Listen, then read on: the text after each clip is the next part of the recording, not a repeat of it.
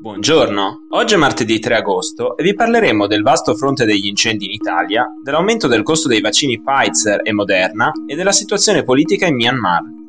Questa è la nostra visione del mondo in 4 minuti. Da domenica l'Abruzzo è stato colpito da diversi incendi, in particolare a Pescara, dove è andata in fumo una vasta area della pineta d'Annunziana, una riserva naturale nella parte sud della città.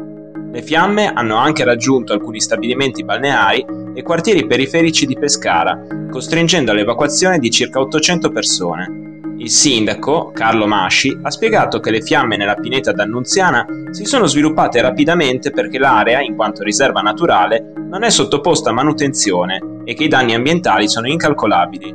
Oltre a Pescara, sono in corso incendi anche in, nei comuni di Caramanico, Penne, Città Sant'Angelo, San Valentino in Abruzzo Citeriore e Farindola, oltre che a Ortona e sulla costa di Trabocchi. Per il presidente della regione Abruzzo, Marco Marsilio, è inutile pensare che si tratti solo di casualità di natura, dato che si tratta di un attacco sistematico con decine di focolai in tre province.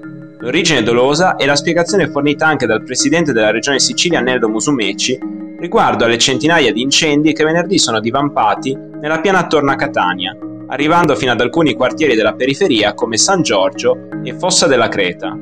Intanto, la protezione civile, impegnata da giorni ad arginare gli incendi anche in Marche e Molise, ha chiesto l'attivazione del meccanismo europeo per richiedere l'invio di mezzi e squadre antincendio anche dagli altri paesi europei.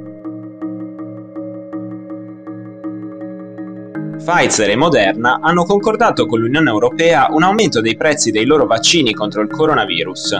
Il siero Pfizer costerà il 25% in più a dose, passando da 15,5 euro a 19,5. Moderna passerà da 19 a 21,5, con un aumento del 13%. L'Unione ha accettato il rincaro e ordinato una fornitura complessiva di 2,1 miliardi di dosi fino al 2023, anche per la maggiore efficacia che sempre più studi scientifici riconoscono i vaccini a mRNA rispetto a quelli basati sugli adenovirus, come AstraZeneca e Johnson Johnson. Secondo diverse stime, nel 2021 il mercato mondiale dei vaccini potrebbe raggiungere un volume di affari stimato in 70 miliardi di dollari, soprattutto ora che molti paesi stanno pensando di richiamare i loro cittadini per una terza dose di vaccino.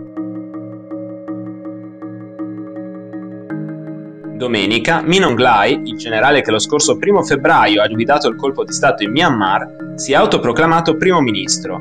Durante il discorso televisivo in cui ha dato l'annuncio, ha anche comunicato che lo stato di emergenza in vigore nel paese potrebbe essere esteso fino all'agosto 2023, smentendo le iniziali dichiarazioni della giunta militare di volerlo mantenere per un solo anno.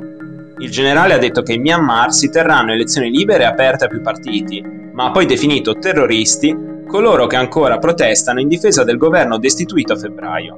Secondo l'ONG thailandese Associazione per l'assistenza ai prigionieri politici, negli scontri tra le forze di sicurezza e i sostenitori della Lega Nazionale per la Democrazia della leader ora imprigionata Aung San Suu Kyi sarebbero già morte 940 persone. Per oggi è tutto, dalla redazione di The Vision, a domani.